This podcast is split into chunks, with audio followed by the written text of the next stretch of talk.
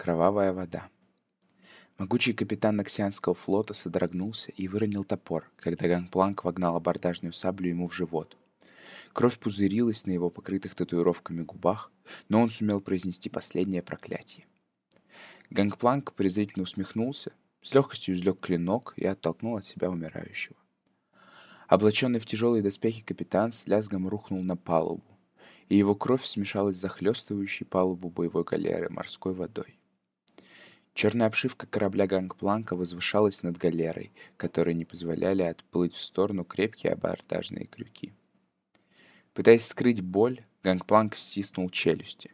Ноксианец оказался достойным противником. А затем усилием воли выдавил из себя злобную ухмылку. Команда не должна видеть его слабым.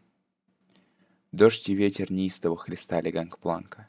Он повернулся к сложившим оружие ноксианцам, которые потеряли желание драться после поражения своего капитана в честном поединке.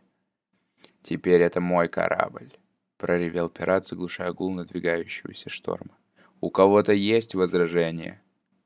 Облаченный в шипованный доспех огромный ноксианец с татуировками кровавого культа на лице свирепо уставился на гангпланка. «Мы — дети Ноксуса», — рявкнул моряк. И мы скорее умрем, чем позволим такому отребью, как ты, завладеть нашим кораблем. Гангпланк нахмурился, затем пожал плечами. «Как пожелаете», — сказал он и отвернулся. Его команда увидела знакомую зловещую улыбку на губах капитана.